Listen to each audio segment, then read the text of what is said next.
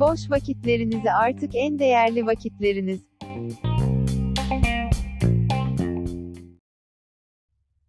Sir Arthur Conan Doyle Sherlock Holmes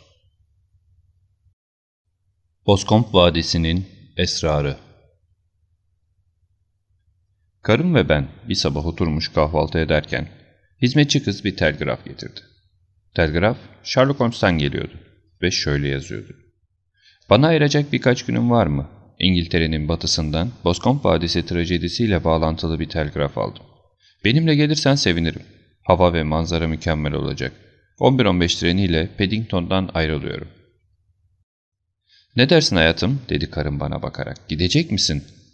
Ne diyeceğimi gerçekten bilmiyorum. Şu an yapmam gereken epeyce işim var.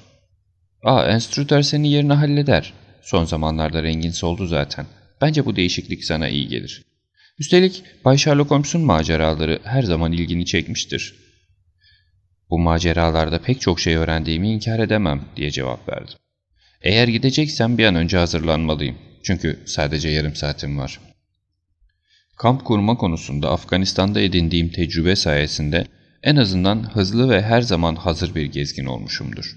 Sadece birkaç eşyaya ihtiyacım olduğu için kısa sürede hazırlandım ve bir arabaya atlayarak Paddington istasyonunun yolunu tuttum. Oraya vardığımda Sherlock Holmes peronda bir ileri bir geri yürüyordu. Zaten onun ince olan vücudu giydiği uzun gri yolculuk pelerini ve ona uygun şapkasıyla daha da uzun görünüyordu. ''Gelmen çok iyi oldu Watson'' dedi. ''Yanımda sonuna kadar güvenebileceğim birinin olması çok önemli. Yerel kuvvetler her zaman ya değersiz ya da çok ön yargılı olurlar. Sen köşede bir yer tut. Ben biletleri alayım.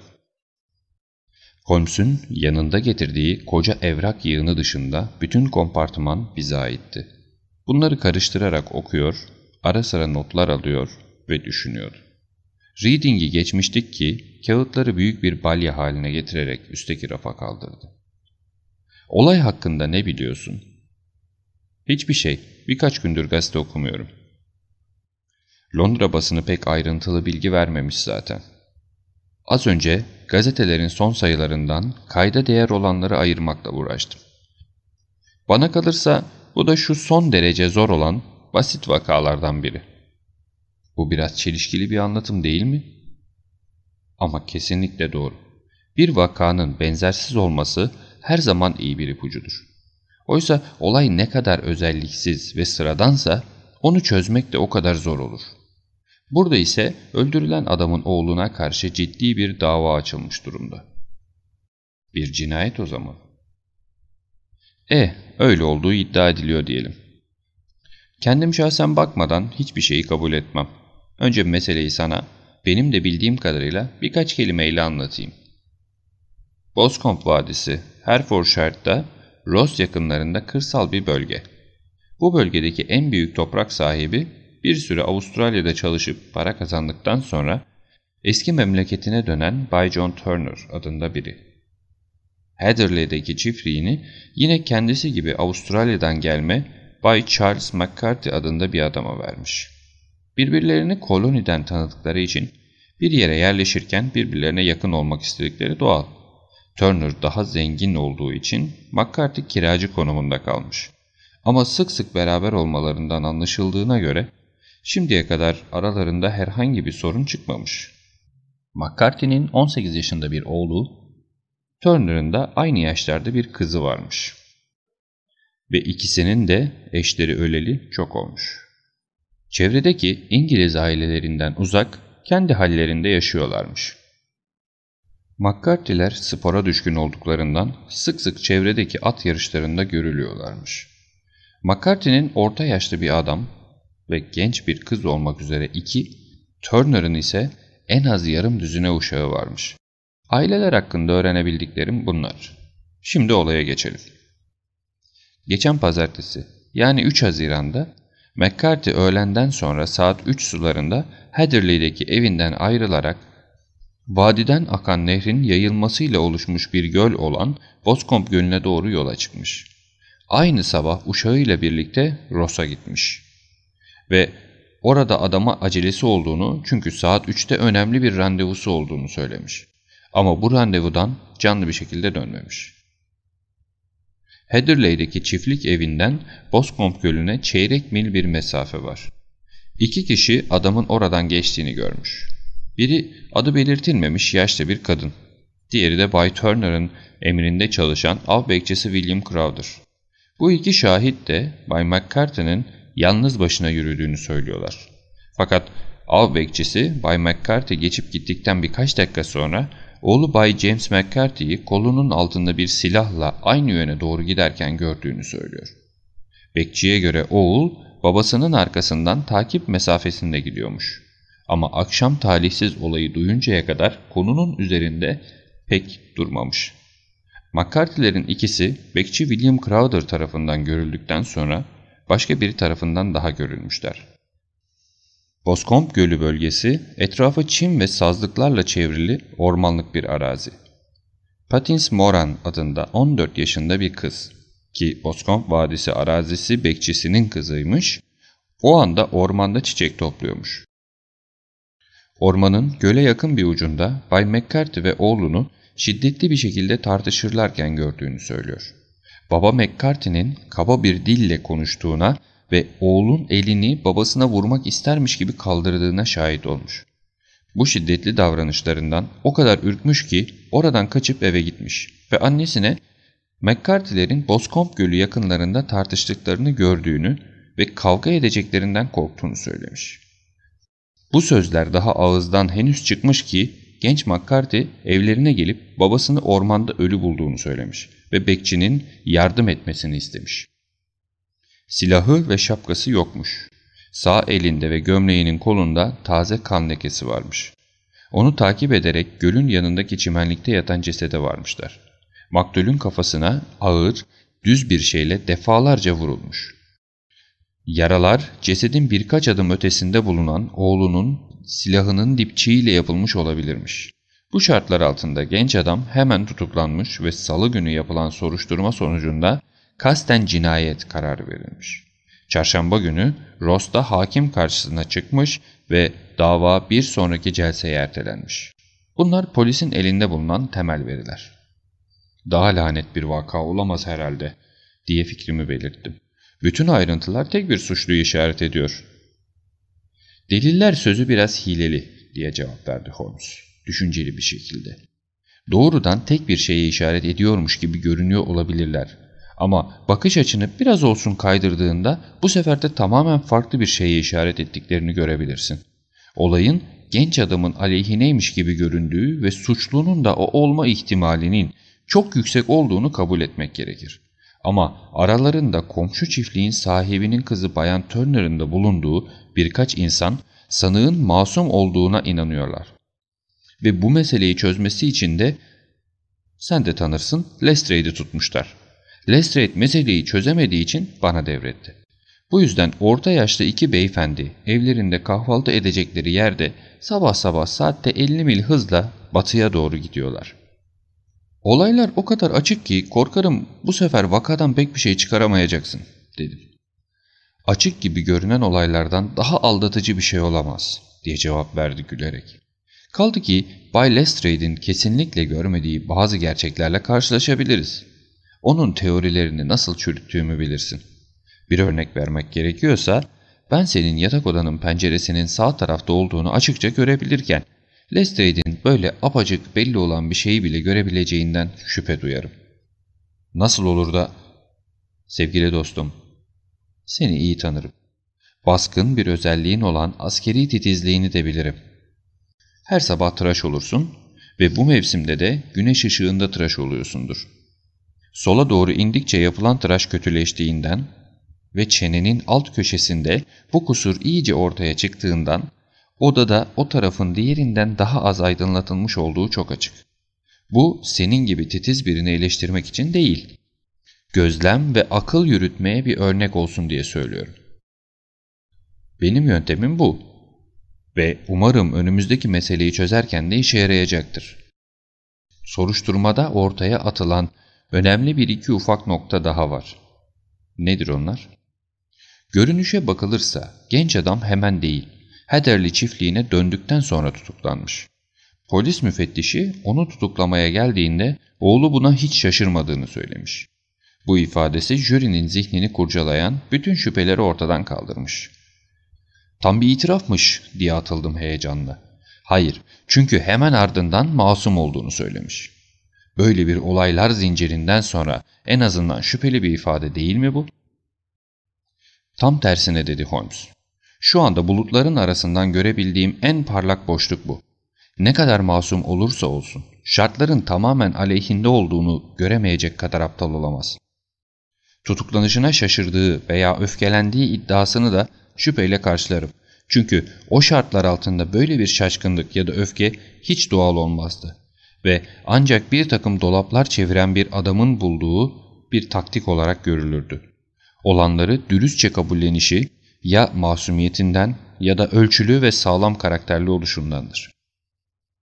İfadesindeki kendi kendini kınama ve pişmanlık belirtileri bana suçlu bir zihinden çok sağlıklı bir zihnin işaretleri gibi geliyor.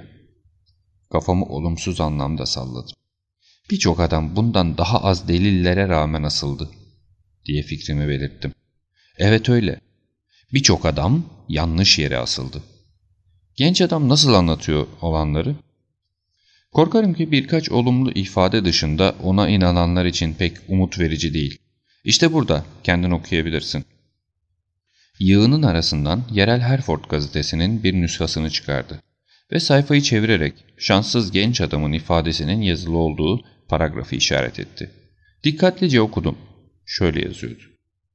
Maktulün oğlu Bay James McCarthy çağrıldığında şöyle bir ifade vermiştir. Üç gündür Bristol'deydim. Geçen pazartesi sabahı geri döndüm. Ben geldiğimde babam evde değildi. Hizmetçi kız, Seyis John Cobb'la Ross'a gitmiş olduğunu söyledi. Kısa bir süre sonra atlı arabanın tekerleklerinin sesini duydum ve pencereden dışarı baktığımda babamın arabadan inip araziden çıkmak için hızla yürümeye başladığını gördüm. Ama hangi yöne doğru gittiğine dikkat etmedim. Bir süre sonra tüfeğimi alarak tavşanın bol bulunduğu Boscombe Gölü'ne gitmek için yola çıktım. Yolda av bekçisi William Crowder'ı gördüm ki bunu kendisi de ifadelerinde belirtmiştir. Ama babamı takip ediyor olmam konusunda yanılıyor. Önümde olduğundan haberim yoktu. Göle birkaç yüz metre kala babamla aramızda gizli bir işaret olan ''Huy!'' sesini duydum. O zaman hızla ileri fırladım ve onu gölün yanında beklerken buldum.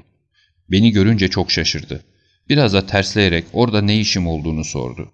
Aramızda sert sözlere ve neredeyse yumruklaşmaya kadar varan bir tartışma geçti. Bunun sebebi babamın çok sinirli bir mizaca sahip olmasıdır. Öfkesinin dizginlenemez hale geldiğini görünce onu bırakıp Heterley çiftliğine doğru geri dönmeye başladım. Henüz 150 metre gitmiştim ki arkamdan korkunç bir çığlık yükseldi. Bunun üzerine gerisin geri babamla karşılaşmış olduğum yöne doğru koşmaya başladım. Oraya vardığımda babamı can verirken buldum. Başı feci şekilde yaralanmıştı. Silahımı attım ve onu kollarıma aldım. Ama hemen orada son nefesini verdi. Birkaç dakika yanında diz çökmüş halde durdum. Sonra da yardım istemek için Bay Turner'ın bekçisinin yakınlardaki evine gittim. Çığlığı duyup da babamın yanına döndüğümde ortalıkta kimseyi görmedim. Nasıl yaralandığını kesinlikle anlayabilmiş değilim. Davranışları biraz soğuk ve korku verici olduğundan pek sevilen bir adam değildi. Ama bildiğim kadarıyla hiç düşmanı yoktu. Bu mesele hakkında başka bir şey bilmiyorum. Müfettiş, babanız ölmeden önce son bir şeyler söyledi mi? Sanık, birkaç kelime geveledi ama tek duyabildiğim arat gibi bir şeylerdi. Müfettiş, bundan ne anlam çıkardınız? Sanık, bana hiçbir şey çağrıştırmadı. Sayıkladığını düşündüm. Müfettiş, babanızla son kavganızın sebebi neydi? Sanık, bunu söylemek istemiyorum. Müfettiş, korkarım size bu konuda baskı yapmak zorundayım. Sanık, bunu söylemem gerçekten imkansız. Ama başına gelen talihsizlikle hiç ilgisi olmadığını temin ederim.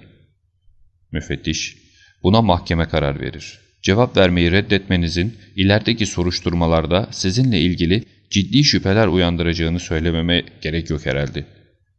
Sanık, reddetmekte kararlıyım. Müfettiş, bu Kui sesinin aranızda bir işaret olduğunu söylemiştiniz. Sanık, evet öyleydi. Müfettiş, peki nasıl oldu da sizi görmeden, hatta Bristol'den geri döndüğünüzü bile bilmeden böyle seslendi? Sanık, belirgin bir şaşkınlıkla, bilmiyorum. Bir jüri üyesi, çığlığı duyup geri döndüğünüzde ve babanızı ağır yaralı halde gördüğünüzde şüphenizi uyandıracak herhangi bir şey fark etmediniz mi? Sanık, en azından belirgin bir şey yoktu. Müfettiş, ne demek istiyorsunuz? Sanık, oraya koşarak gittiğimde o kadar huzursuz ve endişeliydim ki babamdan başka bir şey düşünemiyordum. Ama sanki ileri doğru koşarken sol tarafımda belli belirsiz bir şey gördüm gibi. Gri renkli bir şey, bir çeşit ceket ya da ekose şal gibi belki de. Babamın başından kalktığımda etrafıma baktım ama gitmişti. Siz yardım çağırmaya gitmeden önce onun yok olduğunu mu söylemek istiyorsunuz? Evet, gitmişti. O şeyin ne olduğunu söyleyebilir misiniz? Hayır, e, sadece orada bir şeyler olduğunu hissettim. Cesetten ne kadar uzaktaydı? 15 metre ya vardı ya yoktu. Peki ormandan ne kadar uzaktaydı? Hemen hemen aynı uzaklıkta. O halde siz o şeyden yaklaşık olarak 15 metre uzaktayken yok oldu. Evet ama sırtım dönükken. Sanığın soruşturması burada sona eriyordu. Müfettiş gördüğüm kadarıyla genç McCarthy'ye karşı biraz acımasızca davranmış, dedim gazetedeki sütüne bakarak. Babasının onun eve dönüşünü bilmediği halde aralarındaki işareti vermesindeki çelişkiye, babasıyla aralarında geçen tartışmayı anlatmayı reddetmesine ve babasının ölmeden önceki son sözlerinin bulunduğu kısa açıklamaya dikkat çekmek istemiş. Haliyle bütün bunlar tıpkı müfettişin de söylediği gibi tamamen çocuğun aleyhine. Holmes sessizce güldü ve yumuşak koltuğuna uzandı. Sen ve müfettiş dedi. Genç adamın lehine olan bazı güçlü noktaları göz ardı etmeye çalışıyorsunuz. Sanığın aynı zamanda hem çok hem de az hayal gücü olduğunu iddia ettiğinin farkında değil misin? Jürinin sempatisini kazanacak bir kavga sebebi uyduramadığı için az, ölen adamın son sözlerinin arat gibi bir şey olduğunu söylemesi ve ortadan kaybolan elbiseyle ilgili anlattıklarından dolayı da hayal gücünün fazla olduğunu söylüyorsun aslında. Hayır bayım. Ben bu vakaya genç adamın söylediklerinin doğru olduğu varsayımıyla başlayacağım. Ve bu varsayımın bizi nerelere götüreceğini birlikte göreceğiz. Ama şimdi yanımdaki kitabı okuyacağım ve olay yerine gelene kadar daha fazla konuşmak istemiyorum. Öğle yemeğini Swindon'da yedikten sonra 20 dakika içinde orada oluruz. Güzel Strut Vadisi'ni ve Severni geçtikten sonra saat 4'e doğru küçük şirin Ros kasabasına vardık. Peronda bizi kaçamak ve kurnaz bakışlı, zayıf sıçan kılıklı bir adam bekliyordu. Çevresindeki ortama uymayan açık kahverengi ceketi ve deri pantolonuyla Scotland Yard'dan Lestrade'i tanımakta zorluk çekmedim. Onunla birlikte bizim için bir oda ayırtılmış olan Hereford Arms'a gittik. Bir araba ayarladım, dedi Lestrade, bir fincan çay içmek için oturduğumuzda. Sizin enerjik tabiatınızı unutmadım ve suç yerine gidene kadar rahat edemeyeceğinizi bilirim. Çok naziksin diye cevap verdi Holmes. Tamamen bir barometrik basınç sorunu. Lestrade şaşırmıştı. Dediklerinizi anlamakta biraz güçlük çekiyorum, dedi. Barometre ne diyormuş bakalım. He, 29. Havada ne bulut ne de rüzgar var. İçilmeyi bekleyen bir tabaka sigaram var. Ve alışıldık kır otellerindekilerin aksine bu kanepe epeyce rahat. Bu gece arabayı kullanmak isteyeceğimi sanmıyorum. Lestrade rahatça güldü. Gazetelerden edindiğiniz bilgilerle olayı çoktan çözmüşsünüzdür şüphesiz, dedi. Mesele apaçık ortada ve ne kadar derine inersen o kadar belirginleşiyor. Ama bir bayan elbette ki reddedilmez. Hele onun kadar kararlısı hiç. Sizin hakkınızda her şeyi duymuş. Benim yapabildiklerimden fazlasını yapamayacağınızı tekrar tekrar söylememe rağmen yine de sizin de fikrinizi duymak istedi. Ama o da ne? Arabası kapıya gelmiş bile. Daha sözünü yeni bitirmişti ki hayatımda gördüğüm en güzel kadınlardan biri hızla odaya daldı. Parlak menekşe gözleri, yarı açık dudakları ve yanaklarındaki pembeliğiyle heyecan ve endişesinin bir süre için doğal çekingenliğine baskın geldiği belli oluyordu. Bizi teker teker süzdükten sonra bir kadının sezgileriyle dostumda karar kılarak ''Aa Bay Sherlock Holmes'' diye bağırdı. ''Gelmenize çok sevindim. Size bazı gerçekleri söylemek istiyorum. James'in yapmadığını biliyorum. Bunu biliyorum ve sizin de bunu göz önüne alarak çalışmaya başlamanızı istiyorum. Bu konuda hiç şüpheniz olmasın. Küçüklüğümüzden beri birbirimizi tanırız ve kusurlarını herkesten iyi bilirim. Ama o bir karıncayı bile incitemeyecek kadar yufka yüreklidir. Onu tanıyan herkes bu suçlamanın ne kadar anlamsız olduğunu bilir. Umarım onu temize çıkarırız Bayan Turner, dedi Sherlock Holmes. Elimden geleni yapacağıma emin olabilirsiniz. Olayı biliyorsunuz değil mi? Herhangi bir sonuca vardınız mı? Bir çatlak, bir gedik bulabildiniz mi? Siz de onun suçsuz olduğunu düşünmüyor musunuz? Böyle bir ihtimal var. İşte görüyorsunuz diye bağırdı. Kafasını arkaya atıp Lestrade'e küstahça bakarak. Duyuyorsunuz, bana umut veriyor. Lestrade omuzlarını silkti. Korkarım meslektaşım karar vermekte biraz acele ediyor. Ama haklı, ah haklı olduğunu biliyorum. Bunu James yapmadı. Babasıyla arasında geçen şu tartışmayı eminim ki müfettişi anlatmamasının sebebi konunun benimle ilgili oluşudur. Nasıl bir ilgisi var diye sordu Holmes. Artık bazı şeyleri saklamanın anlamı kalmadı.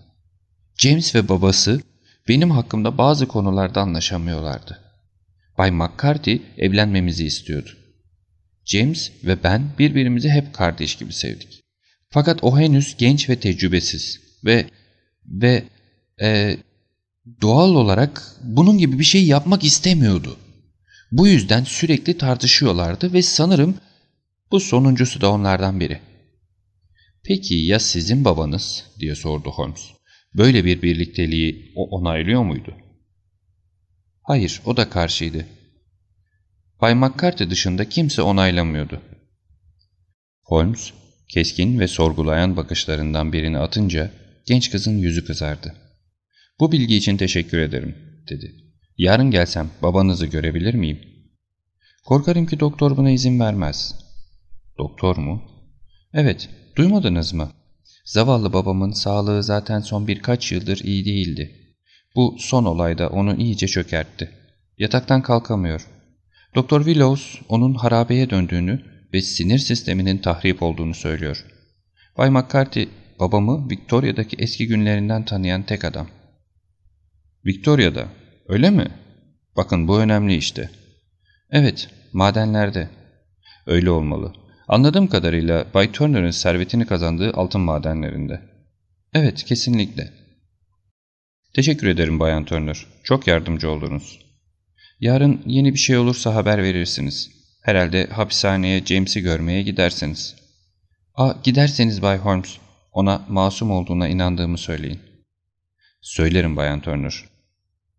Şimdi eve gitmeliyim. Çünkü babam çok hasta ve yokluğuma dayanamaz. Hoşçakalın. Tanrı yardımcınız olsun.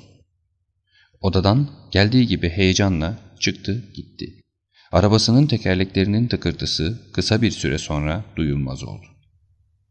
''Senden utanıyorum Holmes'' dedi Lestrade. Birkaç dakikalık sessizlikten sonra kibirle. ''Neden boşa çıkaracağın umutlar veriyorsun ki? O kadar yufka yürekli değilimdir. Ama buna zalimlik denir.''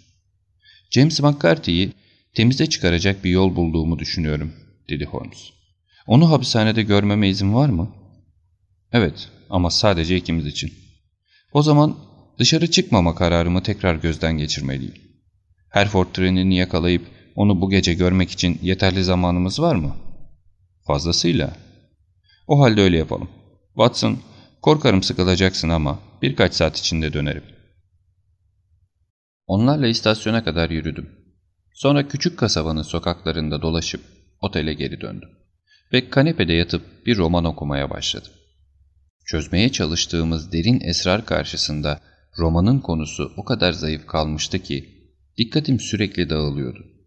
Sonunda kitabı bir yana atıp günün olaylarını düşünmeye karar verdim. Diyelim ki bu mutsuz genç adamın hikayesinin tamamen doğru olduğunu kabul ettik. Peki o zaman babasından ayrılmasıyla beraber duyduğu çığlıklarla olay yerine geri dönmesi arasındaki zamanda nasıl bir felaket olmuştu? Korkunç ve ölümcül olmalıydı. Ne olabilirdi? Yaraların şekli benim tıbbi bilgilerime ne anlatıyordu? Yapılan soruşturma odaya getirdiğim haftalık kasaba gazetesinde aynen basılmıştı.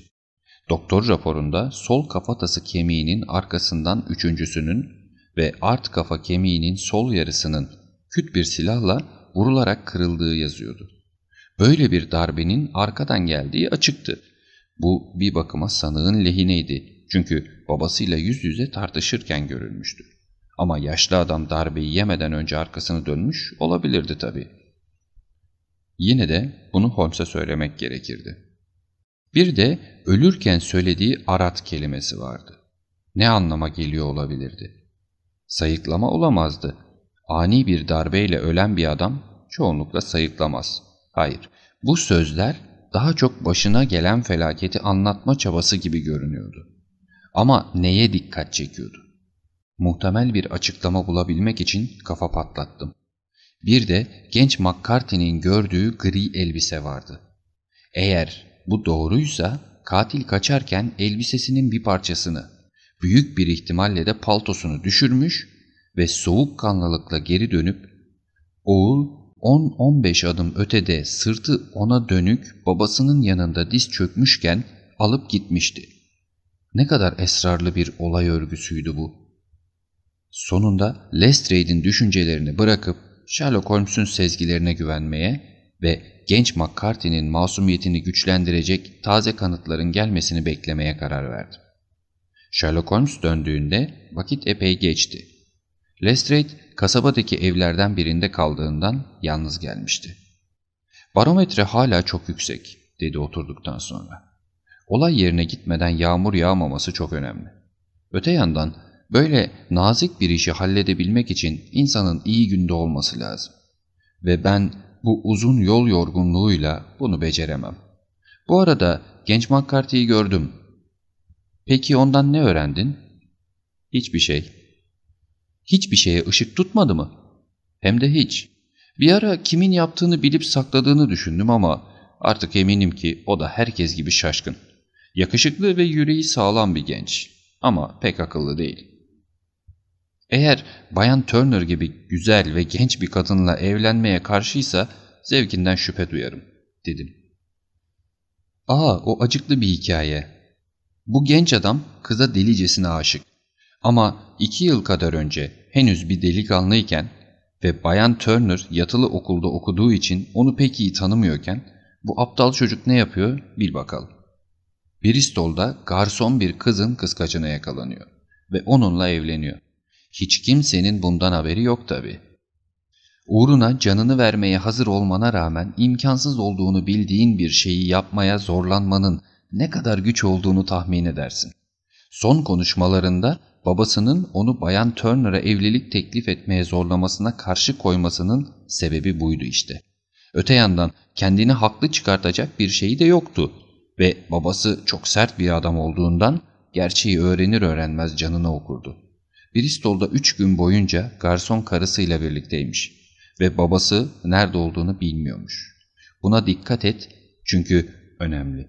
Neyse yine de kötülükten iyilik çıkmış. Çünkü garson kız gazetelerden olayı öğrenmiş ve Bermuda Dockyard'da zaten bir kocası olduğunu yani aralarında hiçbir bağ olmadığını yazarak onu tamamen terk etmiş. Sanırım en azından bu haber bütün bu çektiklerinden sonra genç McCarthy'yi biraz olsun avutmuştur. Ama eğer o suçsuzsa kim yaptı? Kim mi? Dikkatini özellikle bazı noktalara çekmek isterim. Maktul'ün göl kenarında birileriyle randevusu vardı ve ne zaman döneceğini bilmediği için bu birisi oğlu olamazdı. Bir de baba McCarthy oğlunun döndüğünü bilmeden ''Kui!'' diye bağırmıştı. Bunlar vakanın kaderini belirleyen hayati noktalar işte. İstersen şimdi George Meredith'ten konuşalım ve diğer bütün küçük meseleleri yarına bırakalım. Holmes'un önceden tahmin ettiği gibi ertesi gün yağmur yağmadı. Sabah hava güneşli ve bulutsuzdu. Saat 9'da Lestrade bizi arabayla alarak Heatherley çiftliğine, oradan da Boscombe Gölü'ne götürdü. Bu sabah önemli haberler var, dedi Lestrade yolda. Bay Turner'ın hayatından umut kesilecek kadar hasta olduğu söyleniyor. Yaşlı bir adam olsa gerek, dedi Holmes. Altmışlarında ama sağlığı asıl yurt dışındayken bozulmuş ve bir süredir iyice kötüleşmiş. Bu mesele onun üzerinde çok kötü bir etki yaratmış. McCarthy ile eski arkadaşlarmış ve eklemem gerek ona büyük iyiliği dokunmuş. Öğrendiğime göre Hatherley çiftliğini arkadaşına para talep etmeden vermiş. Gerçekten mi? Bak bu ilginç dedi Holmes. Aa evet birçok yere ona yardım etmiş. Burada herkes Bay Turner'ın Bay McCarthy'ye yaptığı iyiliklerden bahsediyor. Gerçekten mi? Kendi adına fazla bir şeye sahip olmayan ve Turner'a vefa borcu olan McCarthy'nin hala tek mirasçısı olan Bayan Turner'ı oğluyla evlendirmekten bahsediyor olması sizin de dikkatinizi çekmedi mi? Sanki her şey bir evlenme teklifiyle hallolacakmış gibi davranıyordu. Turner'ın kendisinin bu evliliğe karşı olduğunu bilmemiz işi daha da garipleştiriyor. Kız bize bu kadarını anlatmıştı. Bundan bir şeyler çıkartamıyor musunuz? Çıkarımlara ve akıl yürütmelere başladık gene, dedi Lestrade bana göz kırparak. Teoriler ve hayallerin peşinde koşmadan da gerçeklerle başa çıkmakta zorlanıyorum. Haklısın dedi Holmes ağır bağışlılıkla. Gerçeklerle başa çıkmakta zorlanıyorsun. Bu arada senin zor bulabileceğin bir gerçeği öğrendim dedi Lestrade. Nedir o? Büyük McCarthy'nin ölümü küçük McCarthy'nin elinden çıkmış. Bunun dışındaki bütün teorilerin fasafiso. Bütün bunları bırakalım şimdi dedi Holmes. Şu soldaki Hatterley çiftliği değil mi? Evet, ta kendisi. Geniş, konforlu görünümlü, duvarlarını sarı sarı likenler bürümüş, iki katlı bir binaydı. Fakat kapalı perdeler ve dumansız bacalarıyla terk edilmiş gibi duruyordu. Sanki bu lanetin ağırlığı hala üzerindeydi. Kapıyı çaldık ve Holmes hizmetçiden efendisinin öldüğü gün giydiği çizmeleri ve oğlunun çizmelerinden bir çifti göstermesini istedi. Bunları 7-8 açıdan dikkatle ölçtükten sonra avludan Boscombe Gölü'ne giden patikaya girdik. Koku aldığında Sherlock Holmes adeta kişilik değiştirirdi. Sadece Baker sokağındaki sessiz düşünür ve mantıkçıyı görmüş olanlar onu tanımakta zorlanırlardı. Yüzü kızarır ve karanlıklaşırdı. İki koyu çizgi haline dönüşen kaşlarının altından gözleri çelik gibi parlardı. Yüzü aşağıya dönük olur, omuzları bükülür, dudakları birbirine bastırılır ve uzun, sinirli boynunda damarları tek tek ortaya çıkardı. Burun delikleri hayvansı bir av arzusuyla büyür ve zihni tamamen önündeki soruna konsantre olurdu. Öyle ki ona bir soru sorulduğunda veya biri bir fikir belirttiğinde ya hiç duymaz ya da çabuk ve sabırsız bir homurdanmayla karşılık verirdi. Çayırların arasında uzanan patikaya hızla ve sessizce geçerek orman yönünden Boskomp Gölü'ne ulaştı. Zemin bütün bölgedeki gibi nemli ve çamurluydu ve hem yol üzerinde hem de yolun her iki tarafındaki çimenler üzerinde birçok ayak izi vardı. Holmes bazen koşturuyor, bazen de kıpırdamadan duruyordu. Çayırın çevresinde küçük bir tur attı. Lestrade ve ben arkasından gidiyorduk. Lestrade kayıtsız ve kibirli bir hava takınmıştı. Ama ben bütün hareketlerinin belli bir amaca yönelik olduğunu bildiğimden dostumu ilgiyle izliyordum. Hafif sazlıklarla kaplı Boscombe Gölü yaklaşık 50 metre genişliğindeydi ve Heatherley çiftliği ile Bay Turner'ın özel parkının sınırları arasında bulunuyordu. Uzakta ağaçların arasından zengin arazi sahibinin evinin sivri tepeli kırmızı kubbeleri görülebiliyordu. Gölün Heatherley tarafında ağaçlar sıktı ve sınırını sazlıkların çizdiği gölün çevresinde ağaçların arasında 20 adım genişliğinde dar bir kuşak uzanıyordu. Lestrade bize cesedin bulunduğu noktayı gösterdi. Zemin o kadar ıslaktı ki adamın düştüğü yerde bıraktığı izleri açıkça görebiliyordum. Dikkatli bakışlarından anladığım kadarıyla Holmes bu ezilmiş çimenden başka şeyler de okuyordu. Kokunun izini süren bir köpek gibi ortalıkta koşturdu ve sonunda dedektife dönerek ''Göle neden girdiniz?'' diye sordu. Bir tırmık kullanarak silah veya başka bir iz aradım. Ama sen bunları nasıl oluyor da... Şşş, şimdi buna zaman yok.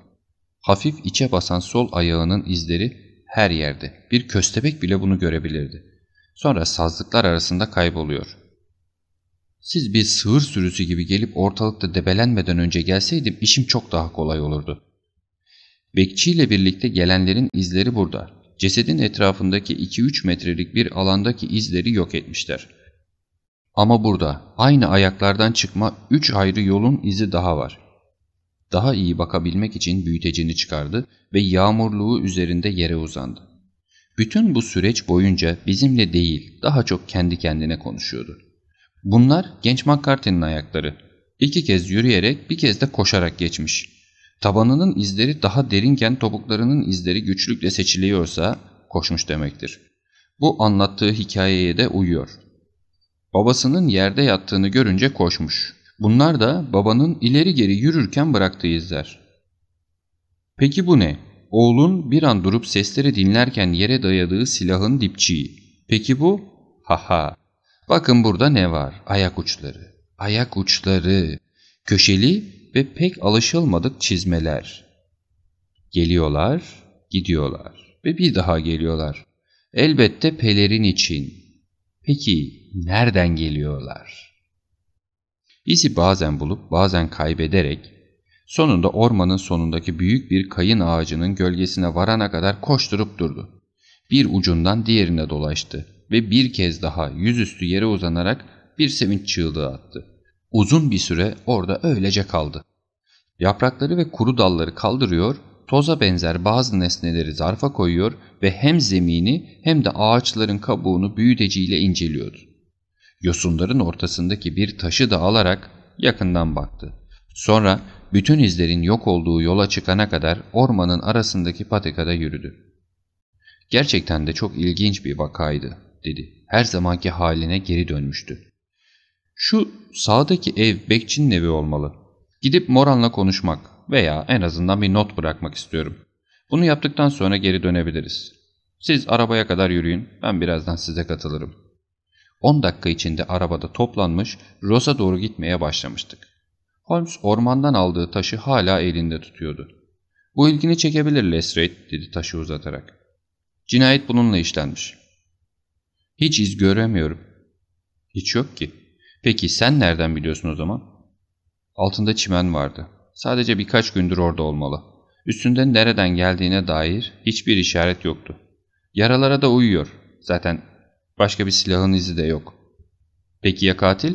Uzun boylu, solak, sağ ayağı topallıyor, kalın tabanlı avcı botları ve gri bir pelerin giyiyor. Hint purusu içiyor, bir puru ağızlığı kullanıyor ve cebinde eski bir çakı taşıyor. Başka işaretler de var ama bu kadarı yeterli. Lestrade güldü. Korkarım ki şüphelerim hala devam ediyor, dedi. Teoriler iyi, güzel de kalın kafalı bir İngiliz jürisiyle başa çıkmak zorundayız. Nosferros, diye cevap verdi Holmes sakince. Sen kendi yöntemlerini kullan, ben de benimkileri. Bu öğlenden sonra biraz meşgul olacağım ve büyük ihtimalle akşam treniyle Londra'ya döneceğim. Meseleyi tamamlamadan bırakacak mısın yani? Hayır, tamamlandı zaten. Peki ya sır? Çözüldü. Suçlu kim o zaman? Az önce tarif ettiğim beyefendi. Tamam da o kim? Onu bulmak zor olmayacak. Burası o kadar da kalabalık bir yöre değil. Lestrade omuzlarını silkti. Ben pratik bir adamım, dedi. Ve kasabaya gidip de solak bir beyefendiyi arayacak değilim. Scotland Yard'a rezil olurum. Sorun değil, dedi Holmes sessizce. Ben sana fırsat verdim. Kaldığın yere geldik. Güle güle, gitmeden önce sana telgraf çekerim. Lestrade'i bırakarak otelimize gittik. Öğle yemeği bizi bekliyordu. Holmes yüzünde içinden çıkılmaz bir duruma girmiş gibi acı dolu bir ifadeyle sessizce oturuyordu. Dinle Watson, dedi masa toplandıktan sonra. Şu sandalyeye otur da sana anlatayım. Ne yapacağımı bilmiyorum ve tavsiyene ihtiyacım var. Bir proyak ve dinle. Lütfen devam et. Bu vakada genç McCarthy'nin hikayesinde benim lehine olduğunu düşündüğüm, senin de aleyhine olduğunu düşündüğün iki nokta vardı. Biri babanın oğlunu görmeden işaret vermesi, diğeri de ölmeden önceki son sözleri. Başka şeyleri de söylemişti ama oğul sadece bunları yakalayabilmişti. Şimdi araştırmamız bu iki noktadan yola çıkmalı. Gencin söylediklerinin tamamen doğru olduğunu varsayalım. Peki bu kui sesi nereden çıktı o zaman? Oğluna yöneltilmiş olamaz. Onun Bristol'de olduğunu sanıyordu. Duyuş mesafesinde olması tamamen tesadüf. Bu sesi buluşmak için gittiği adamın dikkatini çekmek için çıkardı. Ama bu kui sesi Avustralya'ya özgü bir ses. Yani Avustralyalılar arasında kullanılıyor. O halde McCarthy'nin Boscombe Gölü'nde buluşacağı adam Avustralya'da yaşıyor olma ihtimali güçlü. Peki bu arat ne demek? Sherlock Holmes cebinden katlanmış bir kağıt parçası çıkararak masanın üstüne yaydı. Bu Victoria kolonisinin haritası dedi. Geçen gece Bristol'den istettim bunu. Elini haritanın bir bölgesine koydu. Ne okuyorsun? Arat dedim. Ya şimdi dedi elini kaldırarak. Ballard. Kesinlikle. Aslında adamın söylediği şey buydu. Ama oğlu sadece son iki heceyi duyabildi. Katilin adını söylemeye çalışıyordu. Yani Ballard'la ilgili bir şey. Mükemmel diye atıldım. Her şey çok açık. Şimdi gördüğün gibi alanı oldukça daralttım. Eğer oğlun ifadesini doğru kabul edersek bir de gri bir elbise var. Bu durumda araştırmamızı Ballard'da yaşamış gri pelerinli bir Avustralyalı tarifine kadar indirgedik. Kesinlikle. Ve bu bölgeden biri olmalı. Çünkü göle ya çiftlikten ya da çevresindeki araziden gidiliyor. Ve bu bölgelere de yabancılar kolaylıkla giremiyor. Doğru. Sonra bir de bugünkü incelememiz var. Zemini inceledikten sonra o aptal Lestrade'e de verdiğim bir tarif var. Ama bu bilgileri nasıl elde ettin? Metodumu bilirsin. Ayrıntıların gözlemlenmesi üzerine kuruludur. Boyunu kabaca adım uzunluğundan çıkardığını biliyorum. Botlarda izlerine bakılarak tahmin edilebilir. Evet, garip botlardı. Peki topallığı? Sağ ayağının izi hep sol ayaktan daha belirsizdi. O ayağın üzerine daha az ağırlık veriyordu. Neden? Çünkü topallıyordu.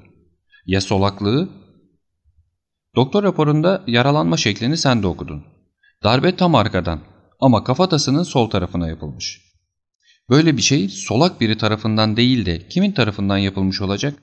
Katil babayla oğul arasındaki tartışma sırasında orada ağacın arkasındaymış.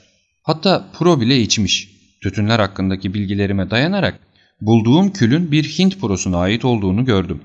Bu konuda bazı çalışmalarım olduğunu biliyorsun. Hatta 140 farklı pipo, puro ve sigara tütünü hakkında bir makalem bile vardır. Külü bulduktan sonra çevreye baktım ve yosunların arasında izmaritini de buldum. Rotterdam'da sarılan Hint prolarından biriydi. Peki ağızlık konusu? İzmaritin ağza değmemiş olduğunu fark ettim. Demek ki ağızlık kullanıyordu. Ucu ısırılmamış, kesilmişti ve bu kesik pürüzlüydü. Bu bilgiye dayanarak kör uçlu çakıyı tahmin ettim. Holmes dedim. Katilin kaçamayacağı bir ağ örmüşsün. Onu asacak ipi keserek masum bir insanın hayatını kurtardın. Bütün bunların işaret ettiği noktayı anlayabiliyorum. Suçlu, Bay John Turner diye bağırdı otel hizmetçisi. Odamızın kapısını açıp içeri bir misafir buyur ederek. İçeri giren adam garip ve etkileyici bir tipti. Yavaş, topallayan adımları elden ayaktan düştüğünü ama sert, derin çizgili yüzü ve iri yapısı hala eski gücüne sahip olduğunu gösteriyordu. Karışmış sakalı, kırlaşmış saçı ve gür kaşları görünüşüne itibar ve güç kazandırıyordu. Ama yüzü kireç gibi bembeyaz olmuş, dudakları ve burnunun çevresinde mavi lekeler ortaya çıkmıştı. Ölümcül bir hastalığın pençesinde olduğunu hemen ilk bakışta anladım. ''Lütfen kanepeye buyurun.'' dedi Holmes nazikçe. ''Notumu aldınız mı?'' ''Evet.'' bekçi getirdi. ''Bir skandalı önlemek için beni burada görmek istediğinizi yazmışsınız.'' Eğer mahkemeye gidersem bu meselenin insanların kulağına gideceğini düşündüm. Peki beni neden görmek istediniz? Sanki sorduğu sorunun cevabı verilmiş gibi Yorgun ve umutsuz gözlerle bakıyordu. Evet, dedi Holmes. Sözlerden çok bakışlarla cevap vererek. Öyle. McCarthy ile ilgili her şeyi biliyorum. Yaşlı adam yüzünü ellerinin arasına aldı. Tanrı yardımcım olsun, dedi. Ama zaten genç adamın mahvolmasına izin vermeyecektim. Mahkeme aleyhine karar verseydi ortaya çıkıp her şeyi anlatacaktı. Bunu duyduğuma çok memnun oldum, dedi Holmes ağır başlılıkla. Arada sevgili kızım olmasa çoktan söylemiştim. Ama tutuklandığımı duyarsa kalbi kırılır diye... Bu noktaya kadar gelmeyebilir, dedi Holmes. Nasıl? Ben resmi bir dedektif değilim. Buraya gelmemi kızınız istedi. Ve ben onun çıkarları için uğraşıyorum. Yine de genç McCarthy dışarı çıkmalı. Ben yavaş yavaş ölüyorum, dedi yaşlı Turner. Yıllardır şeker hastalığının pençesindeyim. Doktorum en fazla bir ay ömrüm kaldığını söylüyor. Ama hapiste öleceğime kendi çatım altında ölmeyi tercih ederim. Holmes kalkarak masaya oturdu. Eline bir kalem ve önüne bir tomar kağıt alarak. Sadece gerçeği anlatın, dedi. Ben yazayım, siz imzalayın ve Watson da şahit olsun. İşler kötü giderse bu itirafınızı genç McCarthy'yi kurtarmak için kullanırız. Kesinlikle gerekli olmadıkça kullanmamaya söz veriyorum. Mahkemeye kadar yaşayıp yaşayamayacağım bile belli değil. Ama Alice'i hayal kırıklığına uğratmak istemiyorum. Şimdi size her şeyi anlatacağım. Uzun yıllara yayılmış bir hikaye olsa da anlatmam o kadar uzun sürmez. Siz bu merhum McCarthy'yi tanımazsınız. Şeytanın ta kendisiydi. İnanın bana, Tanrı herkesi öyle bir adamdan korusun. 20 yıldır yakamdan düşmedi. Hayatımı mahvetti. Önce kıskacına nasıl takıldığımı anlatayım. 60'larda madenlerde çalışıyordum. Her şeye atlamaya hazır, sıcakkanlı ve umarsız genç bir adamdım. Kötü arkadaşlar edindim. Kendimi içkiye verdim. Ve çalılıklarda saklanıp yol kesen bir hırsız oldum. Altı kişiydik. Ve çılgın, özgür bir hayatımız vardı.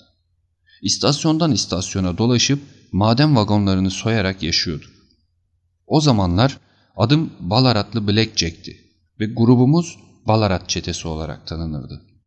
Bir gün Balarat'tan Melbourne'a giden bir altın konvoyuna saldırdık.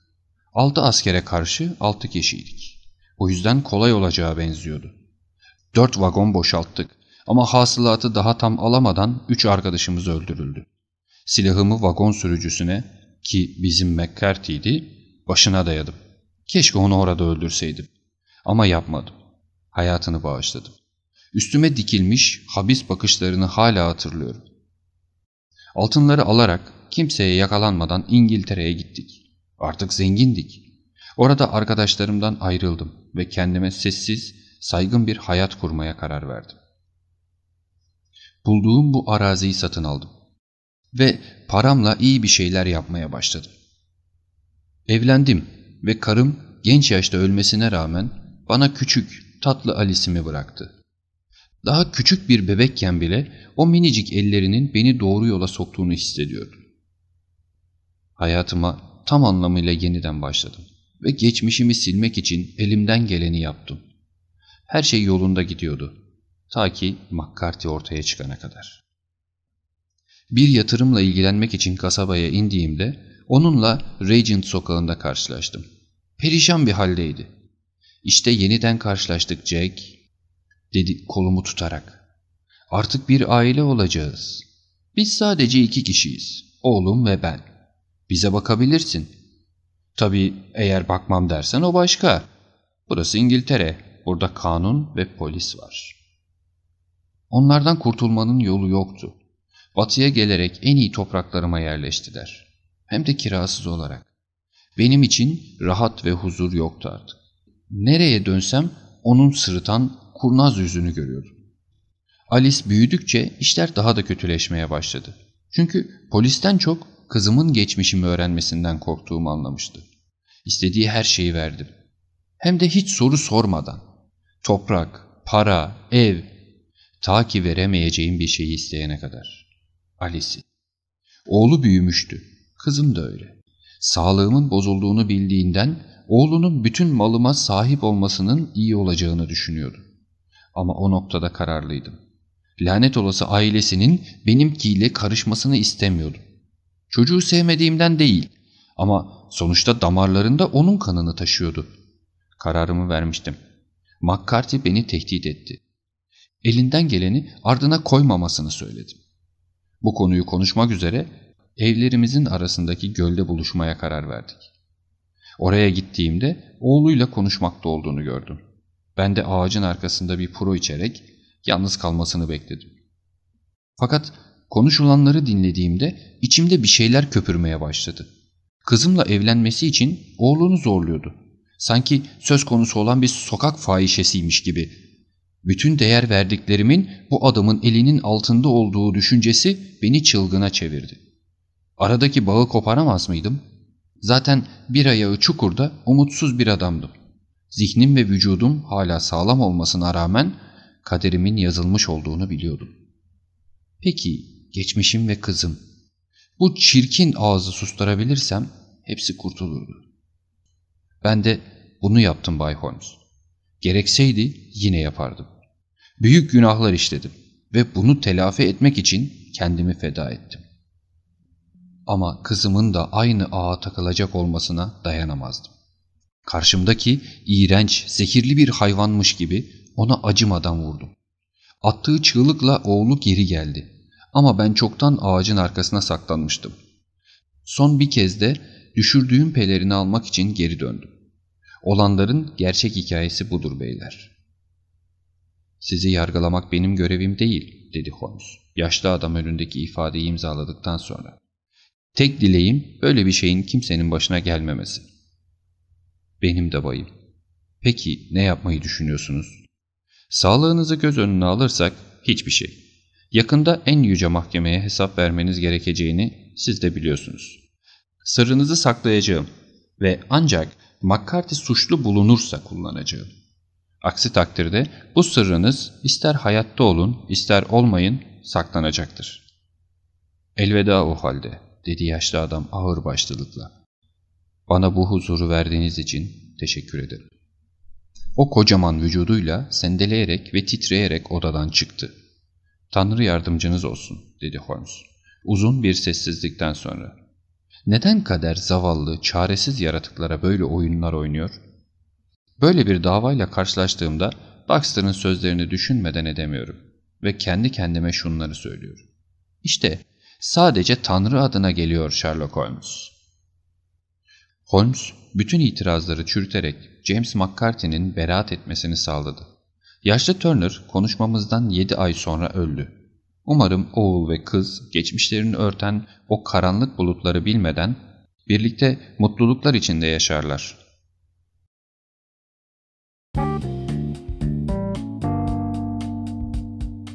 Boş vakitlerinizi artık en değerli vakitleriniz.